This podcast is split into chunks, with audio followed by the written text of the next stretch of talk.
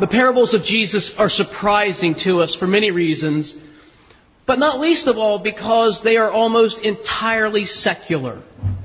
There's so, stories about, um, about women and coins, and shepherds and sheep, farmers and seed. Uh, there are things that, um, that are just part of everyday life. As if someone would hear this and think, oh, this is nothing spiritual at all. It's just the guy's talking about some woman who lost some money or shepherd who lost a sheep or whatever. Jesus tells these stories that are very much workaday world kind of stories. Um, I imagine today if he was telling a story, a, a parable, it might come out like this. So there was a certain nurse who went into the hospital. Or, you know, there was a certain engineer who was designing a circuit. Uh, there was a banker who was counting her deposits. You know, they would just be this sort of things that you would, you would think, oh, well, this is just stories about life. Uh, Eugene Peterson says that these were intentionally designed this way. They were, they were meant to distract people with the, uh, the secular nature of them. To make them think that it was just about these uh, sorts of little life stories, little, little everyday kind of workaday world stories but they were like time bombs. They were, they were set off, you know, by a certain amount of time as the people got further and further away. All of a sudden, somebody would say, hey, he wasn't talking about farmers and seed at all. He was talking about God. It was a, it was sort of a aha moment that would take place. He was only ever really talking about God. Today's gospel lesson is just like that. Um, Jesus is um, is preaching to a large crowd. Matthew tells us twice there was this massive crowd that had gathered to hear him. But if you were to read carefully the preceding chapter, chapter 12, Jesus is making enemies. He's made enemies of the religious traditionalists, these people called the Pharisees. He has um, several times flouted their rules about Sabbath observance, which is a big deal in ancient Israel. And they're sort of the, the Sabbath police and he's doing exactly what he's not supposed to be doing, and they're angry with him. They're so angry, they say that he's a messenger of Satan. That's how angry they are. He's also um, made other enemies. Uh, even his own family seems um, a little bit uh, uh, perturbed by him. That maybe he has lost his mind at the end of chapter 12. By the time we get to the end of this chapter, chapter 13, he's not welcome in his hometown. So you have this sort of tension. On the one hand, the crowds are gathering to hear him. On the other hand, he's being rejected and um, and despised by some people. It seems like for every new follower he gets, he sheds a few more. So it's this constant. And I, I just thought about this emotional toll that it would take just on a human to, to at one hand be, you know, um, uh, given great accolades and, and respect, be called teacher and how, on the other hand, at the very same time, people who should have every reason to think highly of you call you Satan. How emotionally troubling that might have been for him. But in this lesson, in this particular passage, Matthew says the crowd is gathered. They're on the lake shore. Jesus climbs up into a boat and uses it as a makeshift pulpit, and the people remain standing on the beach. And here's what he says Listen, a sower went out to sow. Now, we wouldn't say it like that. We would say a farmer went out to scatter seed or something like that. Um, and as he sowed, some seed fell on the path, and the birds came and ate them up. And other seed fell on the rocky ground where they did not have much soil, and they sprang up quickly, since they had no depth of soil. But when the sun rose, they were scorched, and since they had no root, they withered away. Other seed fell among the thorns, and the thorns grew up and choked them. Other seed fell on good soil and brought forth grain, some a hundredfold, and some sixty, and some thirty. Let anyone who has ears listen. We're not talking about farmers and seed, right? This is, if you have ears, pay attention. There's nothing entirely esoteric about this lesson either, is there? Jesus isn't talking about how, you know, I don't know, um, an aorist participle functions. You know, he's not talking about the military st- uh, strategy and tactics of Attila the Hun. There's nothing that he's talking about that causes anybody to have any great deal of insight. It's just about farmers scattering seed. I grew up in the city. I, I mean, I grew up in the inner city.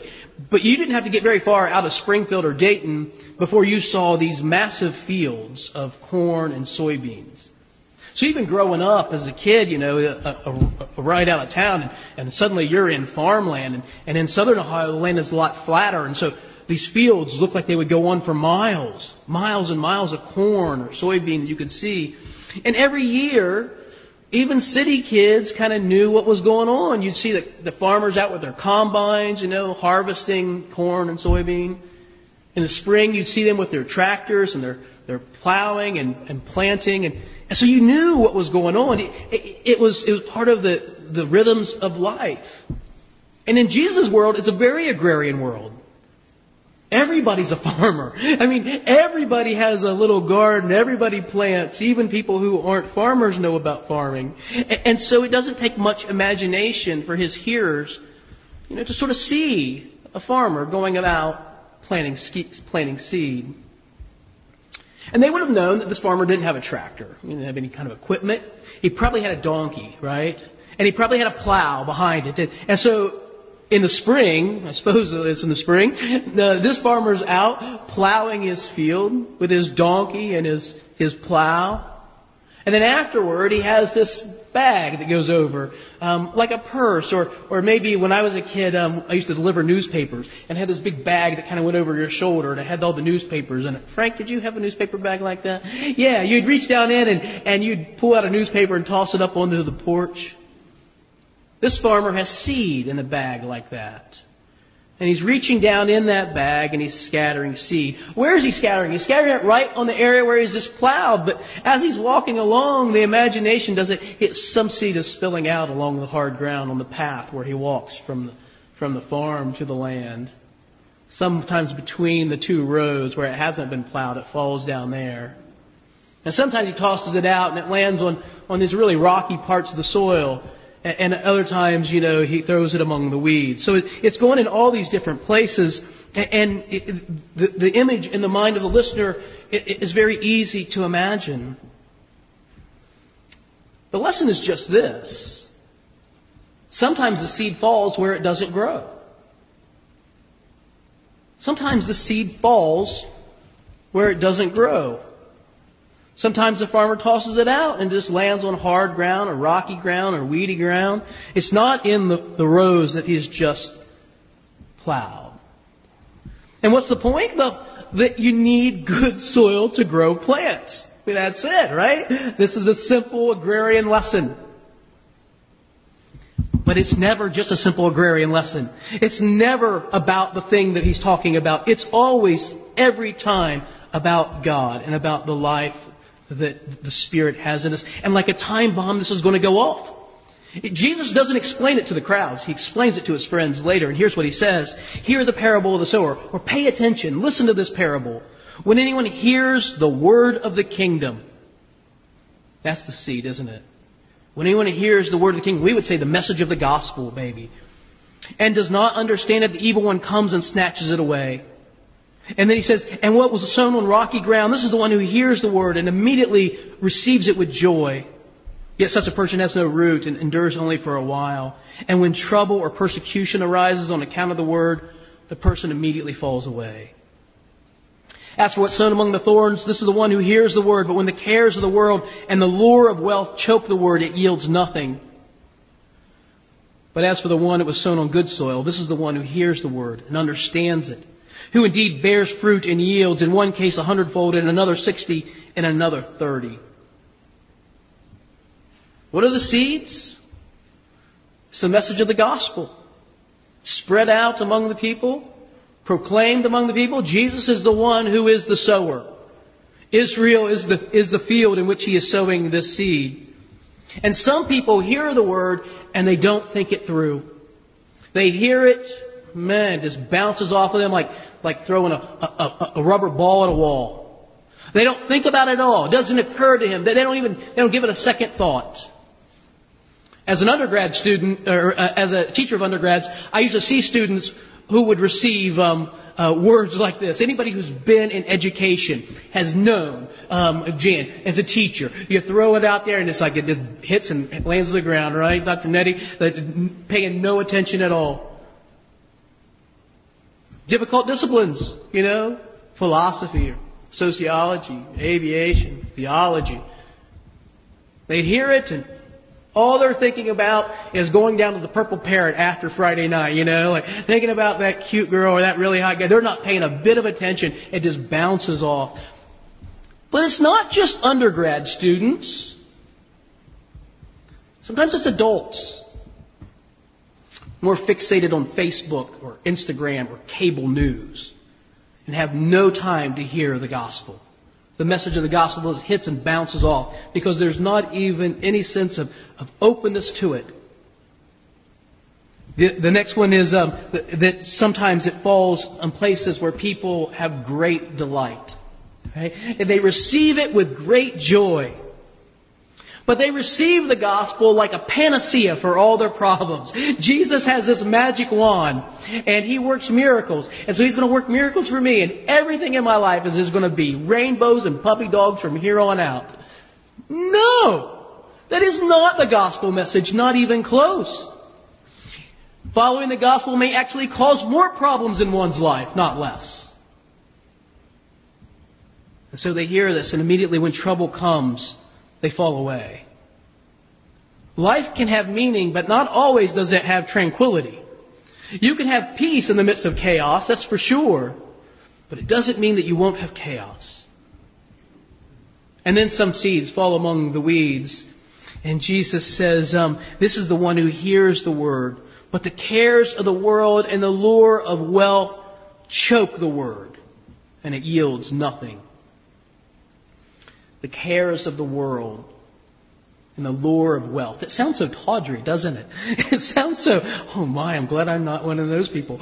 But all of us have the cares of the world. Who doesn't have the cares of the world? Who doesn't have a, a, a thought about how to save for the future?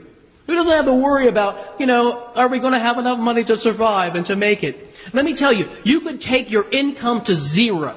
You could have zero dollars. You could give up everything. And those would not go away.